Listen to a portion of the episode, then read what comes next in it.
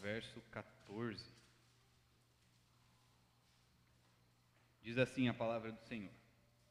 Então voltaram para Jerusalém, do monte chamado Olival, que dista daquela cidade tanto como a jornada de um sábado.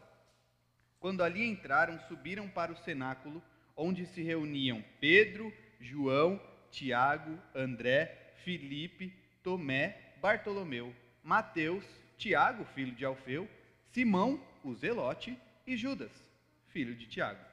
Todos estes perseveravam unânimes em oração com as mulheres, com Maria, mãe de Jesus, e com os irmãos dele. Vamos orar mais uma vez? Pai, nós clamamos a Ti que o Senhor haja com Teu Santo Espírito em nós, para que possamos aprender por meio da Tua palavra. No nome de Jesus. Amém. Queridos, vocês já notaram, alguns, aliás, dizem que isso é característica da adolescência. Eu diria que é também, só que continua conosco ao longo da vida. O que? A necessidade de se sentir parte de alguma coisa. Já notaram como nós podemos olhar para o ser humano e ele tem a necessidade de pertencer a um grupo? Nós podemos ver os mais variados exemplos cotidianamente. Um exemplo legal, interessante, muitos entendem até como muito divertido, é o futebol. E aí, a partir deles, torcidas organizadas, veja, nós nos unimos aqui, nós fazemos parte desta torcida. Ou então os fãs de uma determinada banda, não é? Veja, o que nós temos em comum? Eu curto muito aquela banda. Ou determinado cantor ou cantora, eu gosto demais. É isso que nós temos em comum. Pode até ser algo mais simples, um hobby. Bom, ele gosta de fazer determinada coisa como hobby, e eu também, nós temos isso em comum, por isso que nós costumamos andar juntos, nós temos algo que nos une. Os discípulos de Cristo, nós estamos inclusos, é claro, tem, uma, tem algumas coisas em comum. Primeiro, o seu mestre. Tem também as promessas que este mestre deu aos discípulos, bem como, é claro, muito importante, a missão que o mestre nos deu. Ele nos deu uma missão. Sendo assim, hoje nós vamos ver a necessidade de perseverarmos juntos até a volta de Cristo. A necessidade de perseverarmos juntos até a volta de Cristo. Com qual tema? Claro, perseverando juntos até a volta de Cristo. E, de, e em dois pontos, versos 12 e 13, nós veremos que a igreja deve estar onde o Senhor ordena. E o último versículo, veremos que a igreja deve perseverar unânime na oração. Vamos então para os dois primeiros versos, versículo 12 e versículo 13. Veremos que a igreja deve estar onde o Senhor ordena. Bem, nós já vimos na semana passada que os discípulos uh, tiveram aquele último encontro com Jesus e Jesus foi assunto aos céus, ele subiu aos céus. Os discípulos então voltam para Jerusalém de acordo com a ordem de Cristo. Veja o versículo de número 4. Comendo com eles, determinou-lhes que não se ausentassem de Jerusalém, mas que esperassem a promessa do Pai, a qual disse ele: De mim ouvistes. Então os discípulos obedecem a Cristo e têm então que voltar para Jerusalém. O texto ainda nos descreve qual que era a distância, mais ou menos, de onde estavam. Eles estavam no Monte Olival, conhecido também como Monte das Oliveiras. E essa distância entre o Monte das Oliveiras até Jerusalém era a jornada de um sábado, poderíamos chamar também da caminhada de um sábado. Daí aqui nós já encontramos um pequeno problema. Caminhar durante o sábado? Desde quando o judeu pode caminhar durante o sábado, não é? É daí que nós entendemos a distância. A distância de um sábado inteiro, ou da caminhada, pode talvez para nós parecer algo muito grande. Quanto é que um homem comum consegue andar um sábado inteiro? Imagine que já está descansado, bem alimentado, hidratado. Quanto que andamos num dia inteiro? Bem, a questão não é essa, quanto a distância de um sábado, a jornada de um sábado, mas sim que os judeus tinham a sua própria regra. Quanto é que o homem pode andar durante um sábado? Que era mil passos. Quanto o homem pode andar é, durante o sábado? Mil passos. Isso é claro, não é bíblico. Os judeus, tentando respeitar a lei que fala acerca do sábado, criaram essa lei que é lei humana, mas nos mostra qual era a distância do Monte das Oliveiras até Jerusalém? Cerca de um quilômetro. Essa é a limitação, então, que os judeus tinham e que nos mostra que a distância entre onde eles estavam até onde deveriam ir era de apenas um quilômetro. Por volta de 15 ou, quem sabe, 20 minutos de caminhada, os discípulos já estariam onde deveriam. De fato, a jornada não era grande. E é claro que o Espírito poderia vir sobre os discípulos em qualquer lugar. Veja, não é que uh, existe um impeditivo ou coisa tipo, do tipo. Imaginem só que Jesus falasse: Olha, eu não tenho poder sobre o Monte das Oliveiras, então vocês precisam ir para Jerusalém. Não, não é isso, não. Ele tem poder sobre o Monte das Oliveiras ou qualquer lugar dessa terra. Mas precisava de uma pequena caminhada dos discípulos. Aqui nós vemos o começo de onde iremos chegar com esse texto o pequeno passo que o homem tem que dar, eu não estou falando acerca da salvação. O homem dá respondendo ao Senhor aquilo que ele ordena. Quando nós falamos de salvação, é uma obra completamente do Senhor. Mas quanto à nossa vida, o dia a dia, o que é que eu faço? Como eu posso me santificar? Nós temos parte nisso. Isso está bem representado quanto à ordem que Cristo dá aos discípulos. Vocês devem andar. Só um quilômetro, o Espírito não pode vir até aqui? Pode. Mas vocês devem andar, vocês devem estar ali, em Jerusalém. E por quê? Porque eu ordenei. A questão maior não é essa, não é se o Espírito poderia ou não, nós sabemos que ele poderia, mas sim que a igreja deve estar, deve estar onde o Senhor manda, deve estar onde ele ordena. E isso nós vemos no verso de número 12. No verso de número 13, vemos essa chegada. Anteriormente, nós podemos dar um pequeno pulo ao livro de Lucas, o último capítulo, e vemos que os discípulos eles saem com grande alegria. Eles estão felizes, receberam ordem do seu Senhor. Há ainda promessa, há ainda o que se cumprir. Eles têm uma grande missão a completar. Mas então, chegando a Jerusalém, o ponto de encontro, os discípulos se reúnem num lugar específico, descrito aqui no nosso texto este cenáculo que Lucas descreve, que é citado aqui, parece a sala onde Jesus se reuniu. Lembram-se onde eles se reuniram para a última ceia? Mas nós não podemos ter certeza.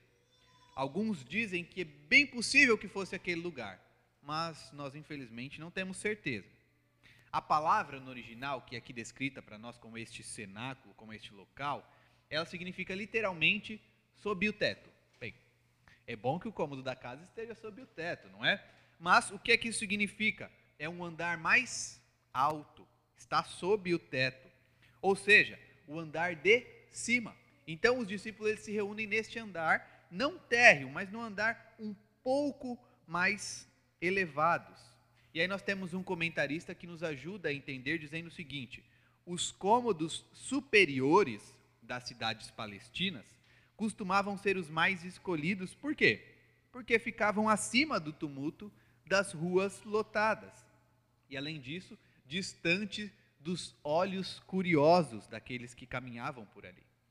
Para os ricos, então, o aposento superior era a sala de estar. É onde estaria ali tranquilo mesmo, né? Se descansando ou coisa nesse sentido.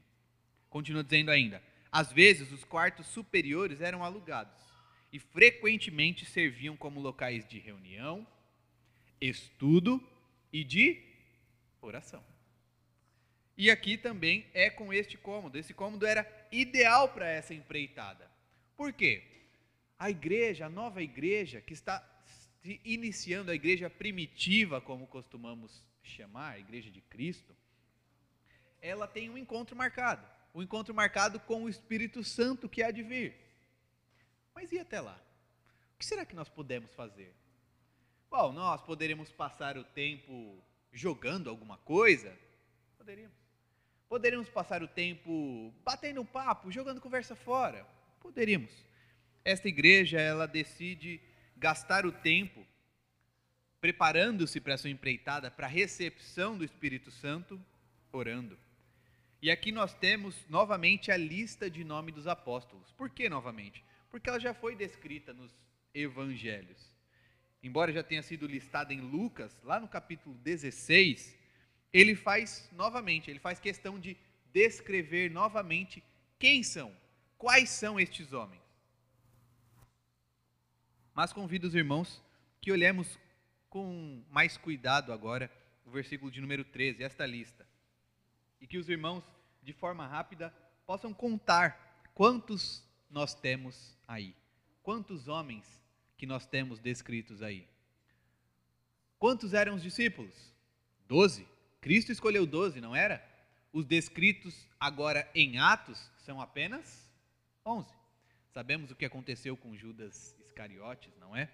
Então, a liderança da igreja tem, podemos chamar assim, um pequeno desfalque, que será resolvido um pouco mais à frente. Mas Lucas faz questão de mostrar: estes são os onze apóstolos de Cristo. Vamos seguir então para o verso de número 14 e ver que a igreja deve perseverar unânime na oração. Ora, o que é que estes listados aqui faziam enquanto aguardavam a vinda do Espírito?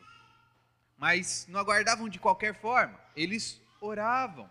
E oravam como? Com perseverança e de forma unânime. Juntos dos discípulos, nós temos também, e vamos analisar agora, quem são essas pessoas a mais. Nós temos também as mulheres. Ora, que mulheres será que são essas? Quem são essas mulheres? Certamente as que estavam com Cristo e que inclusive sustentaram o seu ministério.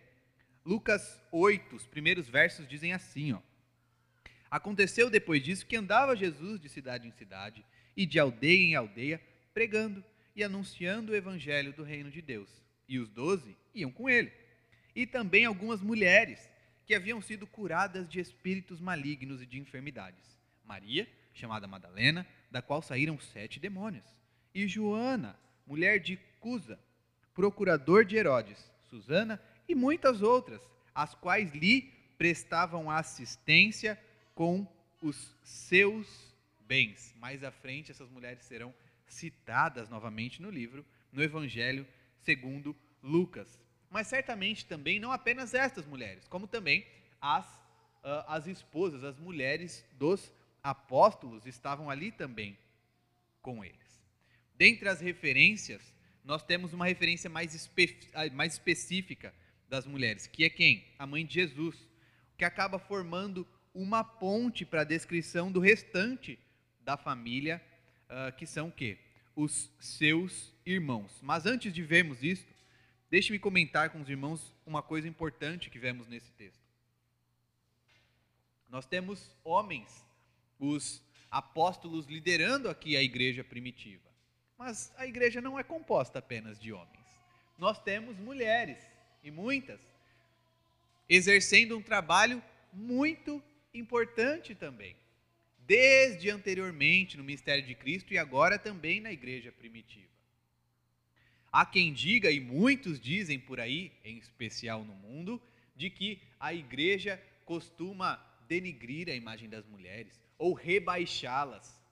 Queridos, isso não é verdade. E se vier a acontecer, infelizmente é possível, não deve fazer parte de nós. As mulheres são parte importantíssima. Creio até que não deveríamos ficar martelando tanto nessa diferença, não é? Veja, os homens são importantes. Ah, mas as mulheres também, né? Os homens e as mulheres são importantes para a igreja primitiva, bem como para a nossa igreja também. Nós poderíamos até imaginar quantas coisas os homens costumam fazer melhor, ou que as mulheres costumam fazer melhor, mas a intenção não é esta. E sim de olharmos como há completude, tanto no relacionamento conjugal, como também na vida de igreja. Homens e mulheres unidos, unidos, unânimes, com o mesmo foco. Mas então vemos a família de Cristo. Devemos lembrar que estes irmãos, eles não criam em Cristo durante o seu ministério. Podemos lembrar da passagem lá em João, capítulo 7, que diz assim: Ora, a festa dos judeus, chamada de festa dos tabernáculos, estava próxima. Dirigiram-se, pois, a ele os seus irmãos e lhe disseram, referindo-se a Cristo: Deixa este lugar e vai para a Judéia, para que também os teus discípulos vejam as obras que fazes, porque ninguém há que procure ser conhecido em público e, contudo, realize os seus feitos em oculto.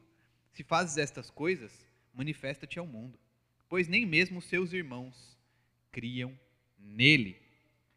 Disse-lhes, pois, Jesus: O meu tempo ainda não chegou, mas o vosso sempre está presente. Não pode o mundo odiar-vos, mas a mim me odeia. Porque eu dou testemunho a seu suspeito, a, a seu respeito, de que as suas obras são más. Subi vós outros à festa. Eu, por enquanto, não subo, porque o meu tempo ainda não está cumprido. Disse-lhes Jesus estas coisas e continuou na Galiléia. Mas, depois que seus irmãos subiram para a festa, então subiu ele também, não publicamente, mas em oculto. Uh, se há algo duro, difícil na vida, é quando aqueles que nós mais esperamos não confiam em nós. Quando nós dizemos é assim, e aqueles dizem não, nós não confiamos em você. Foi assim no ministério de Cristo. Mas nós vemos também que Paulo relata a aparição de Cristo ressuscitado a Tiago, seu irmão, em 1 Coríntios 15, 7. Depois foi visto por Tiago, mais tarde por todos os apóstolos. E a gente pode até inferir que José, ah, Judas e Simão também Marcos 6,3. Não é este o carpinteiro, filho de Maria, irmão de Tiago, José, Judas e Simão? E não vivem aqui entre nós, suas irmãs, e escandalizavam-se nele. Por que é que nós entendemos que é bem possível que eles tenham se convertido mais à frente? Porque ah, aqui está descrito os irmãos de Jesus. Então, como diz numa forma mais ampla, ah, até mesmo mais vaga, nós entendemos que todos estavam ali. Embora num primeiro momento, no, quando Cristo pregava, fazia as maravilhas, eles não tenham crido, não tenham acreditado em Cristo. Imaginem só depois. Quando depois de uh, verem que ele morreu, foi descido, é, tirado da cruz, estava novamente com eles, vivo comendo, pregando de novo do reino. Fica mais, um pouco mais difícil de dizer, não, mas como é que você está fazendo as coisas em oculto? Então, estava aparente a eles. Uh, os irmãos de Cristo viram quem ele era de fato. De mesma forma, então, eles passam a acreditar em Jesus e se apegaram, se ajuntaram à congregação dos primeiros cristãos. No total, nós temos um grupo de 120 pessoas. Como nós sabemos isso? O verso seguinte ao nossa, ao nossa perícope, verso de número 15. Naqueles dias levantou-se Pedro no meio dos irmãos. Ora, compunha-se a assembleia de umas 120 pessoas e disse. E por que é que esse número é importante? Nós veremos uh, mais à frente, mas deixe-me dizer aqui aos irmãos: para os judeus, uma nova, um, novo, um novo grupo poderia se dizer uh, completo quando tivesse no mínimo 120 pessoas. Então eles poderiam dizer: Nós temos um grupo completo aqui. Nós estamos nos reunindo como um grupo completo. E essa reunião em oração tem essas duas características importantes, as quais nós vamos nos, uh, nos aprofundar um pouco mais: perseverança e unanimidade. Essas duas palavrinhas tão importantes: perseverança e unanimidade. Primeiro, a perseverança, a palavra aqui utilizada, ela traz um sentido de constância, de devoção. É algo constante a qual nós nos entregamos. A mesma raiz de palavra, ela é utilizada quando Paulo alerta quanto à constância também na oração, lá em Romanos 12, 12, que diz assim: Regozijai-vos na esperança, sede pacientes na tribulação, na oração, perseverantes. Ou ainda em Colossenses: Perseverai na oração, vigiando com ações de graça, ou seja, nós não devemos nos devotar às coisas do mundo ou aquilo que é secundário. E quão fácil é para nós, não é, irmãos? Quão fácil é para nós nos tornar devotos às coisas do mundo. E isso tem sido tantas vezes enaltecido. Olha, Fulano passou a madrugada inteira trabalhando. Ora, é claro, meus irmãos, quando isso é necessário, deve ser feito, que seja. Mas isso é admirado. Ele passa madrugadas e madrugadas trabalhando. Está se devotando ao trabalho, não é? Ou então ele passa madrugadas e madrugadas estudando. Está se devotando tanto ao trabalho, não é? Ao estudo. Quanto tempo será que tem passado em oração? É tão fácil nós nos devotarmos às coisas do mundo, por quê? Porque elas trazem boa aparência para nós.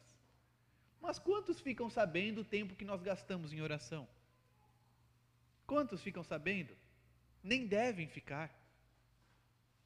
Então fica um pouco mais difícil da gente priorizar essas coisas, não é?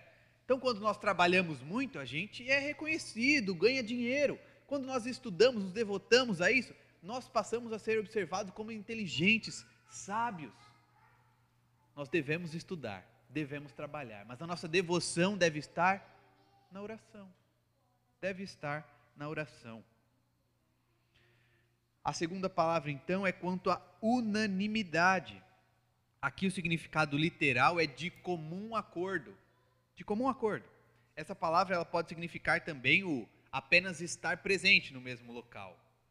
Mas aqui não é apenas isso. Nós vemos uma união descrita pela mesma palavra, e nós estudaremos mais à frente, em Atos 2:46 e em Atos 4:24, nas descrições que enchem os nossos olhos, né? Que a igreja estava ali como uma só.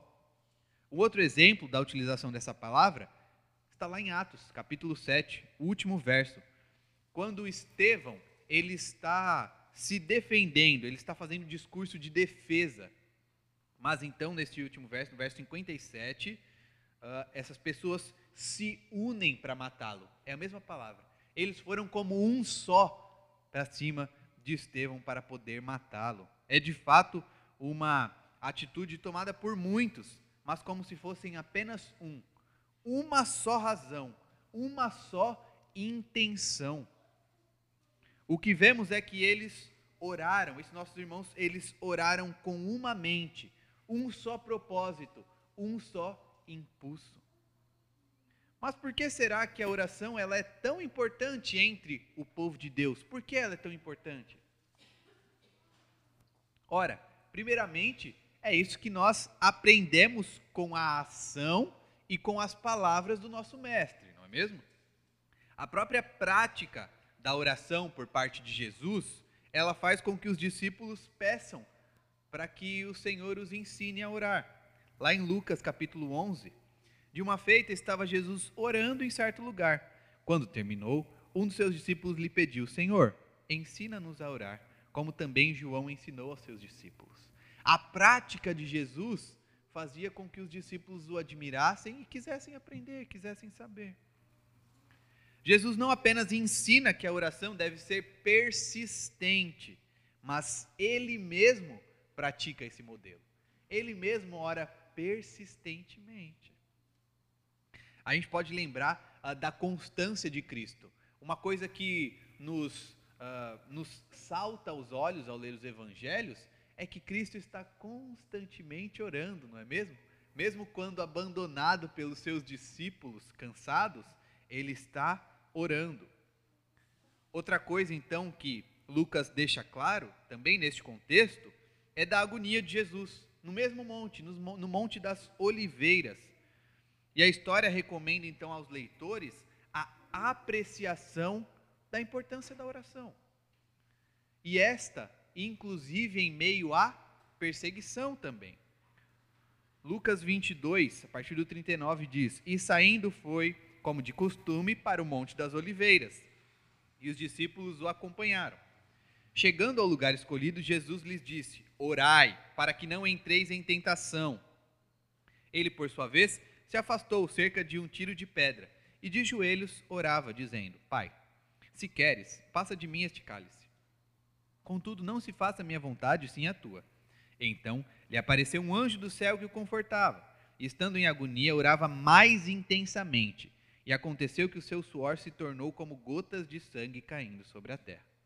Levantando-se da oração, foi ter com os discípulos e os achou dormindo de tristeza e disse-lhes: Por que estáis dormindo? Levantai-vos e orai, para que não entreis em tentação.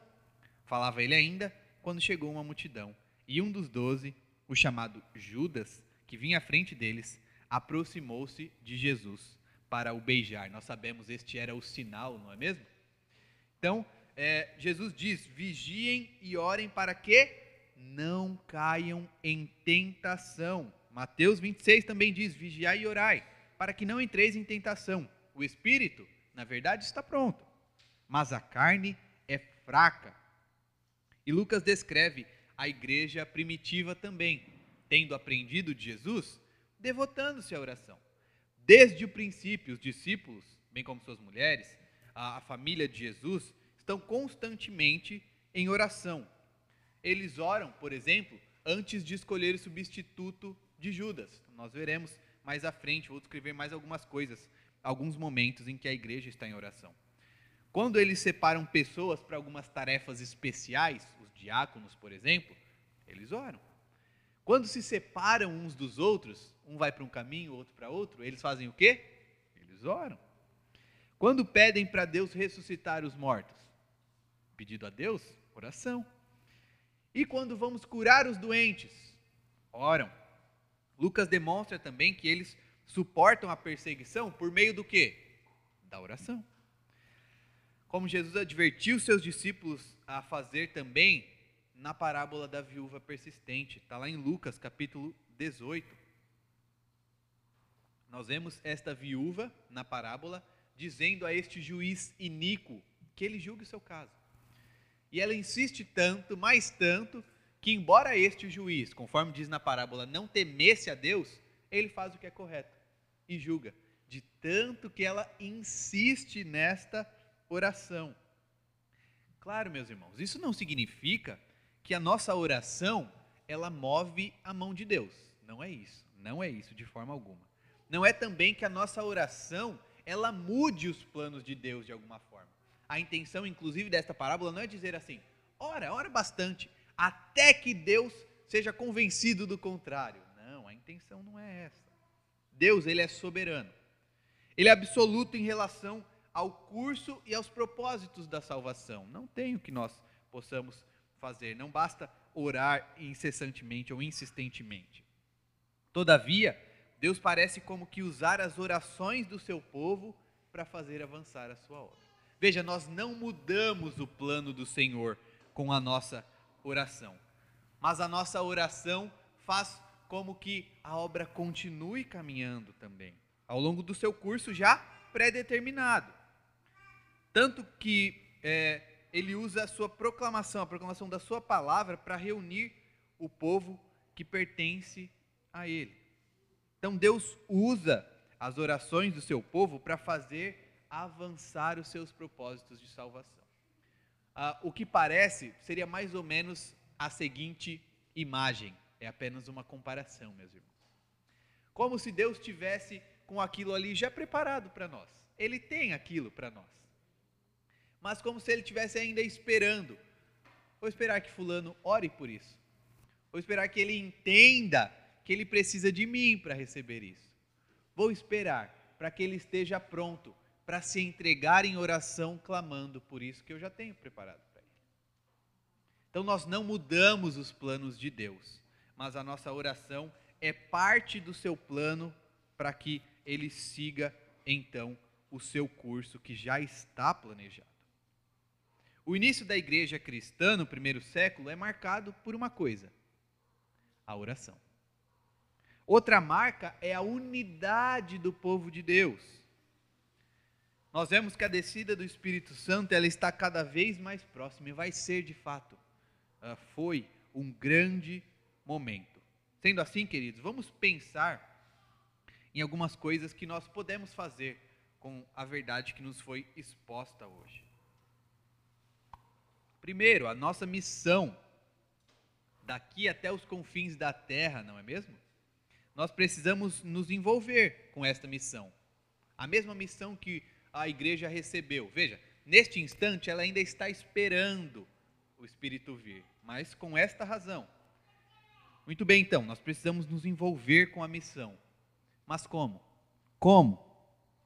Primeiro, apoiando uh, os missionários, seja de forma financeira, seja de forma moral, querendo saber como ele está. Como é que está o missionário está? Será que ele está bem? O que é que está acontecendo? Está passando alguma necessidade? Claro também a questão financeira, mandando recursos a este missionário. Outra forma seria ainda o missionário está aqui, ele vem nos visitar, o que, que eu posso fazer por ele? Talvez recebê-lo em sua casa ou coisa desse tipo. Segundo, não menos importante, claro, nós devemos ser missionários. Devemos ser missionários. No local onde estamos, sim, pregando, na faculdade onde eu estou, na escola onde eu estudo, no trabalho que eu faço em casa. Mas talvez o Senhor esteja te chamando para ir pregar em outro lugar também. Talvez Ele esteja te chamando para ir pregar numa terra distante. Seja, sejamos missionários. Terceiro, também não menos importante, orando por esses missionários, orando. Nós precisamos orar por estas pessoas que se desprendem. Nós reconhecemos, não é? a, a dificuldade, o sacrifício feito por essas pessoas. Nós devemos orar por eles. Outro tópico é sobre a unanimidade do corpo de Cristo. Nós somos muito diferentes, não é? Quando nós olhamos uns para os outros, às vezes a gente encontra mais diferença do que coisa em comum. Mas seja em preferência, eu prefiro tal cor, ele prefere outra. Eu prefiro que se faça assim, ele prefere que se faça de outro jeito seja então em ideias, uh, em jeito e em tantas coisas. Uh, isso deve ser assim mesmo, viu, meus irmãos? Nós devemos ser diferentes.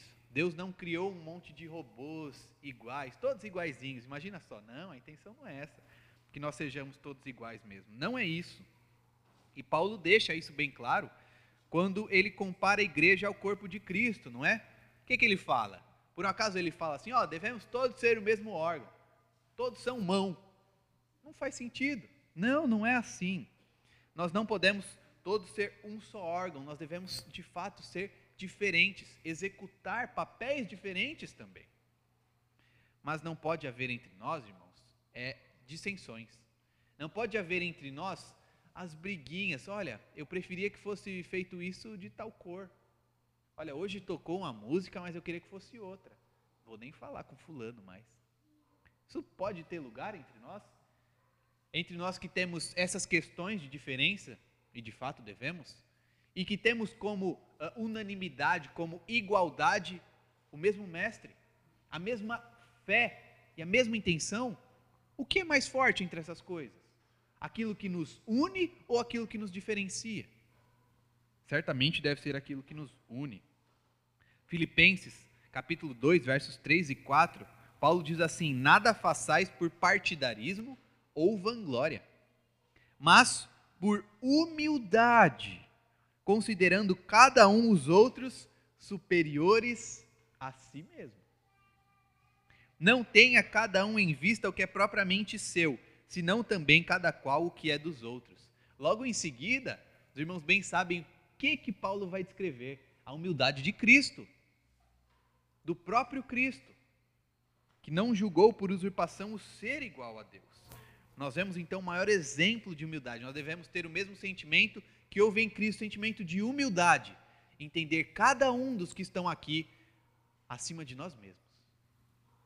Romanos 15, versos 5 e 6 também dizem: Ora, o Deus da paciência e da consolação vos conceda o mesmo sentir de uns para com os outros, segundo Cristo Jesus para que concordemente e a uma voz glorifiqueis ao Deus e Pai do nosso Senhor Jesus Cristo. Veja, concordemente e a uma voz glorificar a Deus.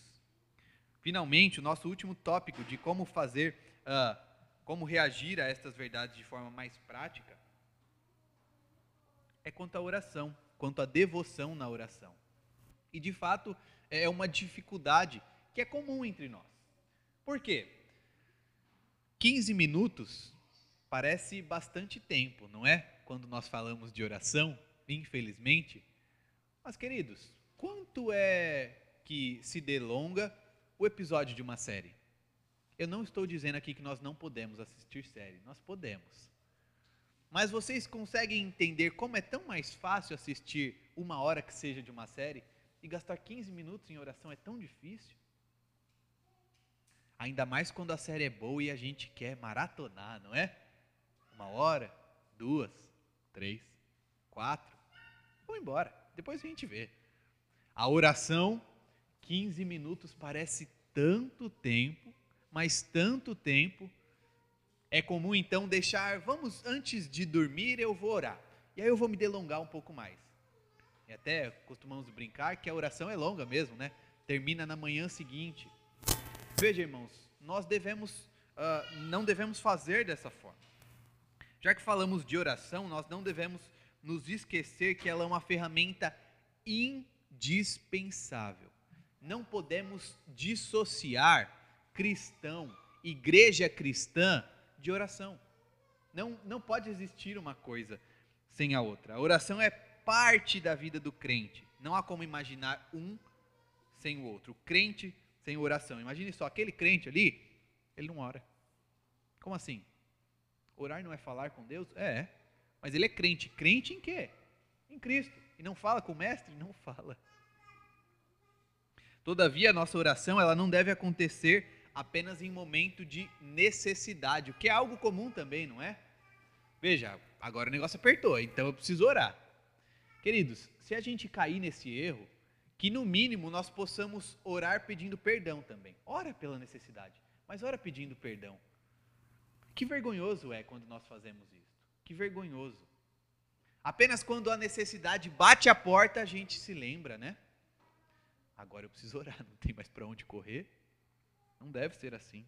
Não é apenas um momento de necessidade. Nós devemos nos devotar à oração. Isso significa ter uma prática constante e contínua. Lembra do tal do orar sem cessar? É isso mesmo. Mas talvez então, meus irmãos, você, vocês possam dizer assim, mas eu tenho muita dificuldade em fazer isso. De fato, a, a, a nossa, o nosso tempo de hoje não, não privilegia isso. Gastar tempo quieto, pensando nas coisas e falando elas diante de Deus, não combina com o nosso século, né? Então eu quero fazer alguns convites. Na verdade, o primeiro convite é o seguinte: não faremos isso agora, mas faça o mais breve possível. E com isso eu quero trazer aqui, não é a palavra ideal, mas como que uma campanha para nós, irmãos. Colocar o nosso despertador do celular. Sim, colocar o despertador, não consigo ser mais prático do que isso. Colocar o, o, o despertador do celular para as 13 horas, todos os dias, para nós orarmos uns pelos outros, para orarmos pela nossa igreja. Vamos fazer isso? Pegar o celular e colocar lá, às 13 horas, eu vou lembrar no grupo durante a semana. Às 13 horas, orar pela nossa igreja e pelos nossos irmãos. A desculpa pode acontecer ainda, mas vai ficar um pouquinho mais difícil, eu acredito. Às 13 horas, orarmos uns pelos outros, orar pela igreja. E o outro convite que eu quero fazer aos irmãos é as quartas-feiras. Mas como é, pastor, que eu vou fazer isso? eu preciso ir na casa de fulano, bom, é uma boa prática também, faça isso.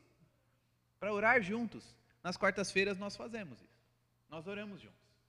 Nós ouvimos uns aos outros quanto às necessidades e oramos juntos. Participe. Faça parte.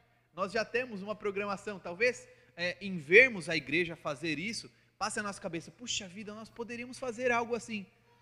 Nós fazemos, queridos.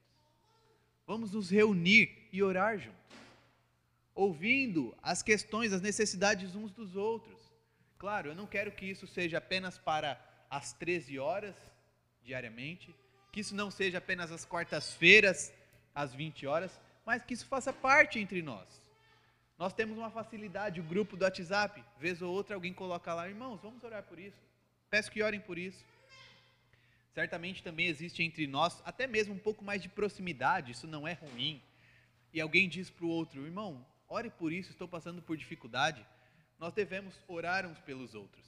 Mas, digo mais uma coisa e encerro. Não apenas espere que o irmão chegue a você para orar. Pratique também a humildade de chegar ao irmão e dizer: meu irmão, ore por tal questão. estou precisando, estou passando por dificuldade. Amém, irmãos? Que seja assim na nossa vida, que nós possamos fazer também como nós aprendemos com a igreja primitiva, com estes nossos irmãos.